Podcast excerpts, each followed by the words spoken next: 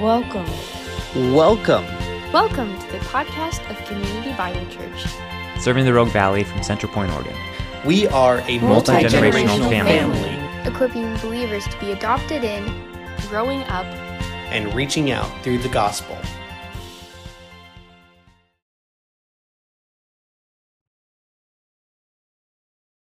Family, every Sunday, it looks better and better as more of us venture out into COVID recovery. And I hope that that feels as encouraging to you personally as ultimately it really is. Now, forgive me, but I kind of have to rearrange here.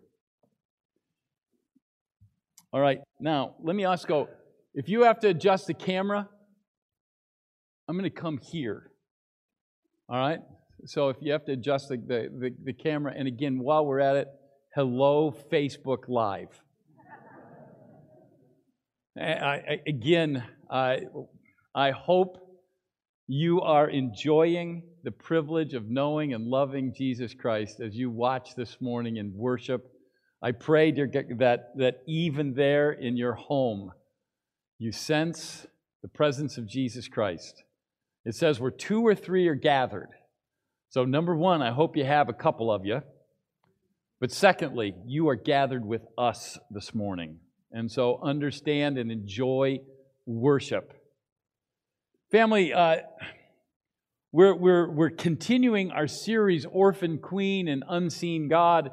And what we're trying to establish as we begin is that you're always seeing the unseen king. If you see that unseen king in life's realities, it makes life a lot more bearable.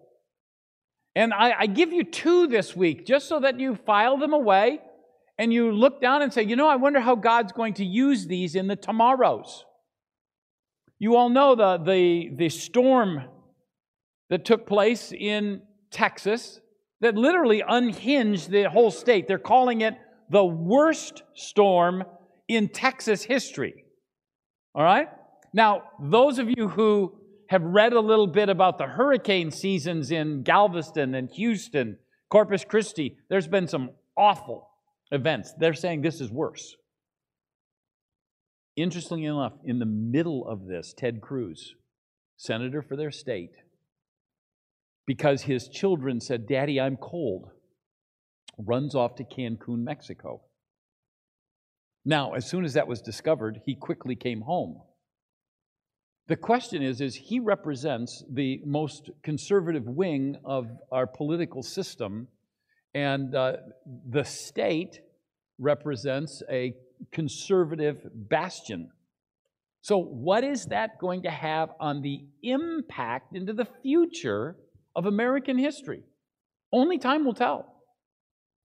Conversely, um, Alexandria Ocasio Cortez, who many of us know by the simple three letter, letter title AOC, from her position as representative of the state of New York, seen as a ultra liberal over here, turns around, gathers $2 million in, in funding quickly to send down to the Texas people. How will that play out in the tomorrows? You see, what you and I often forget is that behind the scenes, the unseen God is not the inactive God. And so, two years from now, you see an, election that may turn around in ways that you said, How did that happen? You might come back to a snowstorm in Texas and realize that the unseen God was doing unseen action to bring about a consequence that is quite remarkable. And that's the groundwork we're going to share and begin with today. Because God uses incredible, incidental events for His honor and glory. Family, in, in Scripture, God uses a man, Jeroboam the second. Jeroboam the second is, is a, a king who took the northern kingdom's uh, borders all the way back to their original Davidic borders. And that's the thing he's known for. But to be fair with you, he is a horrible king. Godless, um, continued in all of the, the known behavior of northern kings, who not one of them is known as being redeemed. And yet, the Bible, which ought to say God uses bad guys to do good jobs, says it this way in 2 Kings. For the Lord saw the affliction of Israel was very bitter. So he saved them by the hand of Jeroboam. So, family, sometimes God uses bad people to do good things for his honor and glory. God uses all incidents, actions, and human behaviors to bring about three things, and, and be aware of them. First off, he brings about his glory. He will be honored. Secondly, he brings about the protection of his physical people, the nation of Israel and the Israelites. Thirdly, he will do and use all incidents to call his people, you and I, the church, the bride, to himself. And so God's going to use in human history ugly things in this world storms, tornadoes, hurricanes, pandemics. God will use to bring about his honor and glory in ways that you and I will not appreciate. God uses humans born into terrible life situations, disabilities, injuries, chronic pain, and finding themselves in the crucible of God's intimate, delicate behavior and planning. Family, how many of us would have thought that we could see a Joni Eareckson Tada's ministry here today a woman who speaks on over 600 radios, is active in countries sharing the handicapped needs of people all across the world and their disabilities. A camping ministry in nearly all 50 of the states. How many of us could have imagined that? Had you been a relative in her hospital bedroom at 17 years old? You see, God's got different agendas for us. God uses family horror stories. God uses violence against humanity that many of us cringe when, when we see history open, but God uses them weaving a conclusion that we could never have imagined. God didn't cause it, but He uses it and often we don't see the outcome. So, chapter one is really going to set the stage as, as we have a chance to come into why Esther's going to rise and why the adopted queen, uh, why this orphan queen, excuse me, ends up becoming such a significant part of saving her people. But history has to be moved and pushed and rearranged and you're going to see how God uses them this morning. So, if you will, come to your Bibles, Esther chapter 1. We're going to read a number of verses. Now, I, I ask you to follow along. We want to we want to try to accomplish as much of the key text as we can without necessarily reading each and every verse. So I'm going to begin in verse 5. It's here on the screen. We'd like you to be involved and engaged in your own text of Scripture. And when these th- in these days were completed, the king gave for all the people present in Susa, the citadel, both great and small, a feast lasting for seven days in the court of the garden of the king's palace. Verse 7 Drinks were served in golden vessels, vessels of different kinds, and the royal wine was lavished according to the bounty of the king. Verse 9 Queen Vashti also gave a feast for the women in the palace that belonged to King Ahasuerus. On the seventh day, when the heart of the king was merry with wine, he commanded the seven eunuchs who served in the presence of King Ahasuerus to bring Queen Vashti before the king with her royal crown in order to show the peoples and the princes her beauty, for she was lovely to look at. But Queen Vashti refused to come at the king's command, delivered by the eunuchs. At this, the king became enraged, and his anger burned within him. So when the decree made by the king is proclaimed throughout the kingdom, for it is vast, and all women will give honor to their husbands, high and low alike. Verse 21. This advance pleased, or this advice pleased the king and the princes. And the king did as Memucan proposed. He sent letters to all the royal provinces, to every province in his own, in his own script, to every people in its own language, that every man be master in his own household and speak according to the language of his people.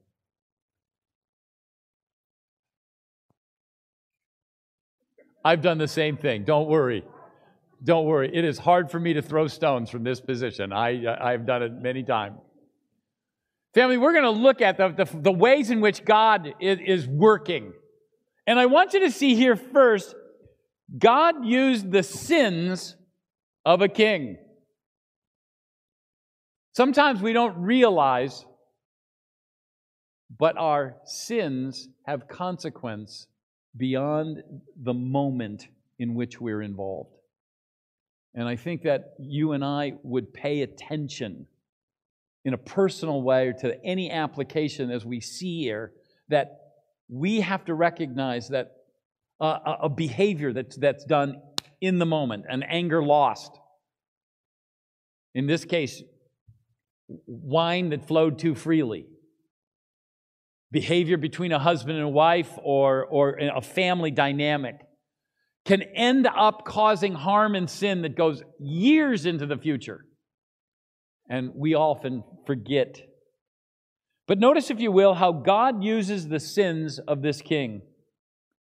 Uh, in fairness, if you read the scripture, it doesn't take much uh, to see the pride that the king is showing to the leaders of the kingdom as he parades his power and his wealth before them. And in fairness, they're part of that parade. A historian, Herodotus, describes Xerxes I in this way He is quick tempered, cruel, self indulgent, and a womanizer. You see much of that flavor here in Exodus. Esther. So, this show of wealth that lasted for 180 days, in fairness, it allowed him to parade past his throne.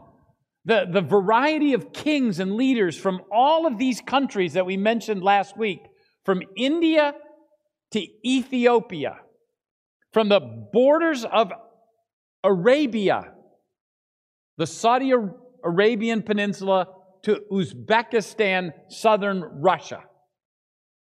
He parades them by him, history tells us, in their local costumes. And so now he's gathering them together. Their slaves would be behind them, bringing in tribute to the king. And they are just piling this up as they see his wealth and his status and his might. He will parade his military by, and one of the things he parades is a 10,000 man army known as the Immortals. The Immortals are such that any time a soldier dies in battle or is ill to the parade, someone quickly comes in and replaces them so that they are always a standing army of 10,000 troops. These are his personal storm troops. And they are known as the immortals because there are never many more or less than 10,000. And his goal, as he brings them for them, is to show his might and make preparations for an attack in Greece. We mentioned it me, uh, briefly last week when we talked about the battle between he and, and King Leonidas. But, family, um, this is important in, in human history. He will use this moment in time to gather, excite. He uses words to describe himself as the great king, the king of kings, and finally, the king of all the earth. And they will then follow him into an attack to Greece. 400,000 troops will arrive at the Hellespont, the place that, that separates Europe from Asia. There he will set up a one mile series of boats and create a floating bridge to march these troops across. In his arrogance, he does it once, and a storm comes, unleashing the boats, destroying the bridge. He is so angry, you, you hear his impetuous behavior he orders his commanders to go out and whip the river. When he's really shown his might over the river, he sets back an entire series of one mile of floating boats again, creating a floating bridge, and marches what history guesses is nearly 400,000 troops of the mile over this bridge. Family, he gathers together the largest floating navy that we have seen in history at this moment, some 1,200 boats. It's an impressive force. They are all gathered there because for six months he showed his pride, his arrogance, his power, his authority. They followed him, and they will follow him to defeat as the 1,200 floating boat army, excuse me, navy, will be destroyed by a little more than 300 boats at the Battle of Salamis. He will go on to know defeat throughout the kingdom in various ways, and he will come back wanting the support of a family that he has disintegrated. And he will done so by his sins. I want you to see that not only does God use the sins of this moment to bring about the plans that he's going to see implement in the book of Esther, but God used the reactions of a wife. 180 days of celebration of Persian authority is, is capped by seven days of feasting. And the wealth of this banquet must be staggering. We, we skipped over, we glossed over the physical setting. And those of you who want to go and back read it, it's incredible. As the feasting hall is approximately the size of nine football fields. And he lays down on a, on a floor that's simply covered with mosaic. He lays before them seven days of feasting. And I want you to give some idea of the moral corruption that we're dealing with. Not one item of food is mentioned. The only thing that they talk about for seven days is wine. You get some idea of the luxury involved as each goblet is individual. Now, in your homes, that'd be a bad thing, wouldn't it? It just means that that 12 pack of glasses that you bought broke 11 of them, and you only have one left. With him, it is the work of one craftsman for one, for one cup, and then done again, and then done again, then done again, so that everyone there receives a glass of their own design. His luxury, the, the, the moral corruption has set the stage.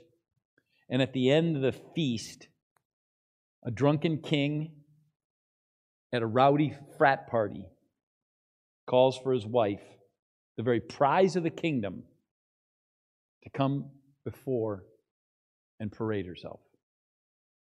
Family, before we walk away, just, just allow us to look at the king for a moment. First off, I want you to see he decreased himself as a man. Because this is such a, um, such a minor point in world history, a king got drunk, a husband got drunk. I want you to understand how significant it is. The whole story hinges on Xerxes caught in the headiness of his power and then consequently in the altered state of his condition. On the one hand, it continues the chain of events to bring about the salvation of Israel, but the personal cost is really tragic. He now becomes a lesser man in his embarrassment. He now is hoping that other drunken men can, can provide an answer to his embarrassment. Having recognized that he has put he and his wife in a difficult situation, he knows nothing else to do. And in the public eye, he is a lesser man. I want you to notice, I believe he dishonored himself as a husband. Instead of honoring his wife, he wanted to parade her. You and I can use that. Years ago, Kathy and I had a, a, woman at the church who had accepted Christ down in Southern California. And as our friendship grew, uh, she would begin to tell the story of her family. Her husband didn't come to church, and, and though we've had a chance to talk about Christ with and to him, uh, he never responded. But the wife was distraught because she was one thing she was a trophy wife. So when they would go out to the beaches of Southern California, it was her responsibility to wear the skimpiest of the bathing suit on the beach. Uh, when they went into public, he would parade her in such a way that she wore the most revealing of the costumes. And he could always point, that's my wife. That's my wife. But in doing so, he left her embarrassed, belittled, and I will say to a strong degree as our friendship grew, betrayed. And she always felt that. Men, re- remember as, as you and I lead our homes, the privilege of what it is to have a family who knows and has confidence in our decision making and our thinking. He completely lost his control in his family. Family, we don't know why Vashti came or didn't come. And in fairness to you this morning, there is not one commentator, there is not one Bible teacher that can be honest in front of you and say why Vashti didn't come. And you will, you will either hear or you will read about a legion of ideas.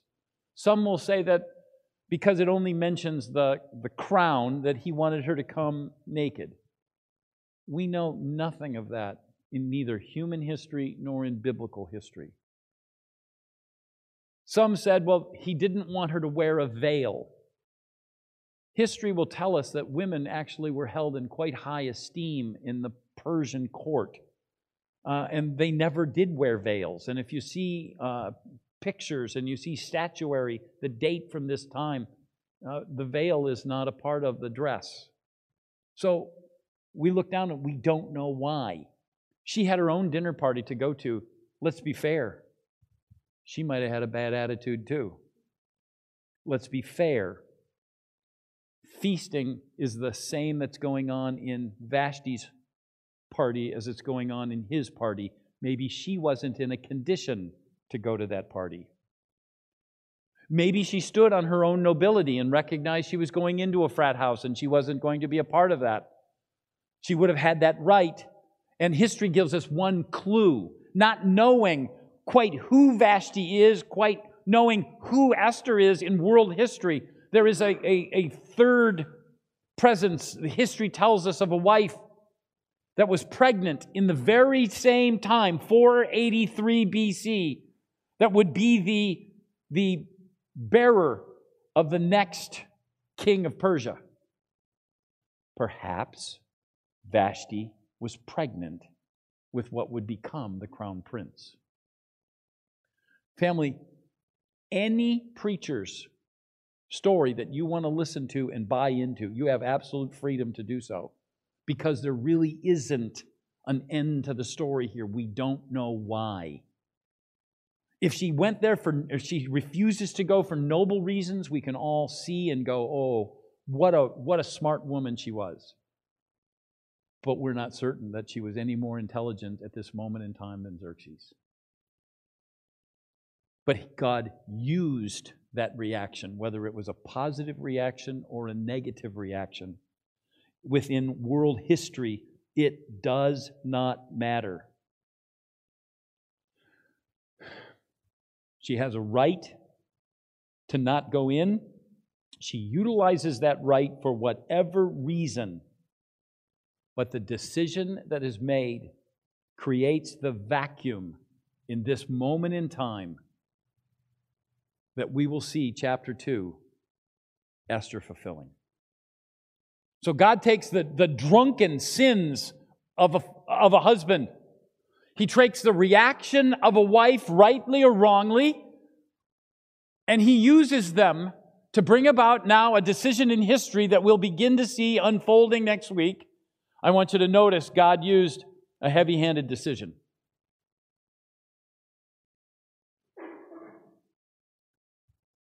A drunk king looks down and asks some drunk advisors if they would come and help him make a smart decision you see where this is going?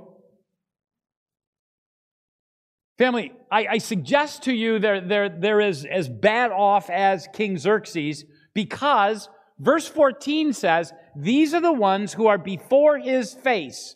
In other words, these are the counselors that are most likely to come into a face to face dialogue, a regular meeting with the king. And do you believe that a, a party, a feast done to the whole of the city, done to the majesties of the empire are not going to include his trusted advisors that he sees face to face. Now, it also tells us that these are men who understood the times, your text of Scripture says. Most likely that means astrologers, as we see that as a title within the, the Chaldeans from time to time that had dialogue, had friendship with Daniel, Shadrach, Meshach, and Abednego. They knew the times.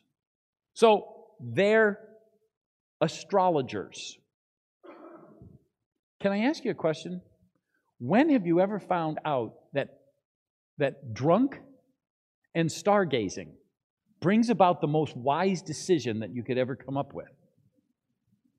So he consults and brings them all together. What do we do? What do we do? So they're angry, they're inebriated, and they're out now for revenge. And Xerxes has these counselors now giving him advice, and that advice will come out as very unnecessary, unenforceable, and we'll see in a minute, unchangeable. You see, God moves. God moves to bring about a decision that will be irrevocable. And the only place it's going to be irrevocable will be in his own home, in the king's own home. You see, I, I think most couples, if they'd have sat back and listened and they were aware that the king and the queen had a fight, would have gone and said, Hey, honey, they're just like us. Right? They fight too. Most couples would have seen and thought that this was no big deal. Proverbs chapter 12, verse 16 says this A fool is quick tempered. God used this heavy handed decision. How could they be so unaffected to use their authority and destroy one woman and threaten the cultural fabric of an empire because they thought they could write a law very quickly that was going to tell how every man and woman should behave in their homes? And this turned into that God used a heavy handed decision. You see, God moves when sin seems its most significant, when nothing seems to be going on, when decisions seem to be contrary to the plans of God. God is at work. God's hand is not removed from these decisions.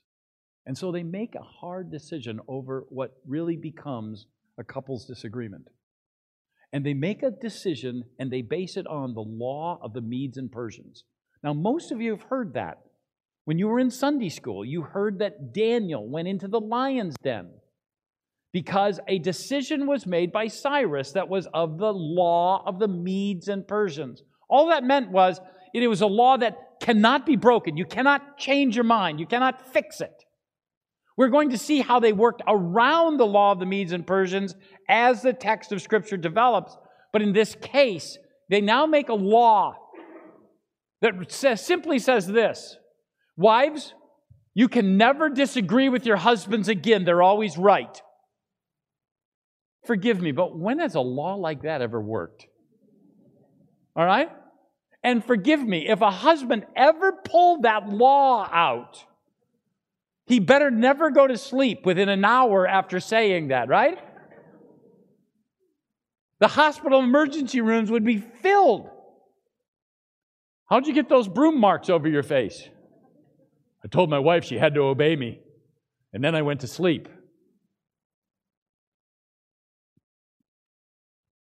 You never fix a relational thing with a law. And now the law is made unchangeable. There's nothing that can be done about it. But in fairness, how often do you really think a law like that is going to work in your own home? So the only place that that had consequence is in one home, the home of the Xerxes. And it led to the divorce of he and Vashti, setting the stage which we see next week. As Kevin will come and unpack chapter 2, we're going to see that now we have a vacuum created. But out of that vacuum, we have this little statement of hope. Listen to verse 9 as Memucan gives this suggestion. I said 9, 19. Let the king give her royal position to another who is better than she. Family, we're nearly five years away from what's going to happen in chapter 2. We're five years preemptive, we're five years early. And you need to understand Esther is nothing more than a 9 to 12 year old girl right now. And this is the wonder of God's sovereignty that God is at work to accomplish His way and His will working in the unseen background. He is moving, he is pushing, he is rearranging events and changing minds until he blooms out of this, his plan, from the heinous actions of history. He creates a perfect plan. So don't fall in, don't fall asleep thinking that, that God in somehow isn't engaged in what's going on in life today? Family, God is at work to bring about His planned glory. And that's one of the reasons He encourages us that whenever we hear His work, that we're aware of it and we put it in plans of redemption awareness So that he could say, as we, we've already studied in the book of Hebrews, while it is still called today, God's not asleep to this process. So while it's still called today, be aware of the gift of salvation that was offered to you. While it's still called today, be aware that you're living in the knowledge of that precious offer of salvation that Jesus Christ gave. While it's still called today, remember that work as it's carried out in your life. And in fairness, your part of the sovereign plan to bring Himself glory. He encourages you to accept, know, and live in that plan of grace, that offer, and that privilege of salvation. Because you and I never know how the story turns in the tomorrows. You see, his ways are so different than ours. When we're afraid of the future, we panic. God's got an entirely different agenda. Listen to Isaiah chapter 40, beginning in verse 22. He says this It is He who sits above the circle of the earth, and its inhabitants are like grasshoppers. Now, let me stop right there. Family, He's offering salvation to grasshoppers. He offers salvation to grasshoppers. His plans are so far above us. Who stretches out the heavens like a curtain and spreads them like a tent to dwell in? Who brings princes to nothing and makes the rulers of the earth as emptiness? Family, we glory in one president, we get angry at another. God says they're empty. We grow frustrated at a pandemic. God says, I've got it all in control. Don't fear. We grow panicky that life's not as we think it should be engineered. God says, I didn't ask for your counsel when I made the earth, and I got a good handle on what's going on right now. God asks of you and I to know Him through salvation, to continue to grow in love with Him through the power of the Holy Spirit, and trust Him that He will bring about His honor and His glory as He moves through history to certify the arrival of that glory, to certify the protection of the nation of Israel, and to certify the calling of all of us who have accepted Christ as Savior to the permanency of being placed before Him. And, family, on that, we find benefit in the book of Esther that the unseen king is vital and active. Father in heaven, we just ask that you'd watch over. Dear God, may our commitment to you be the easy.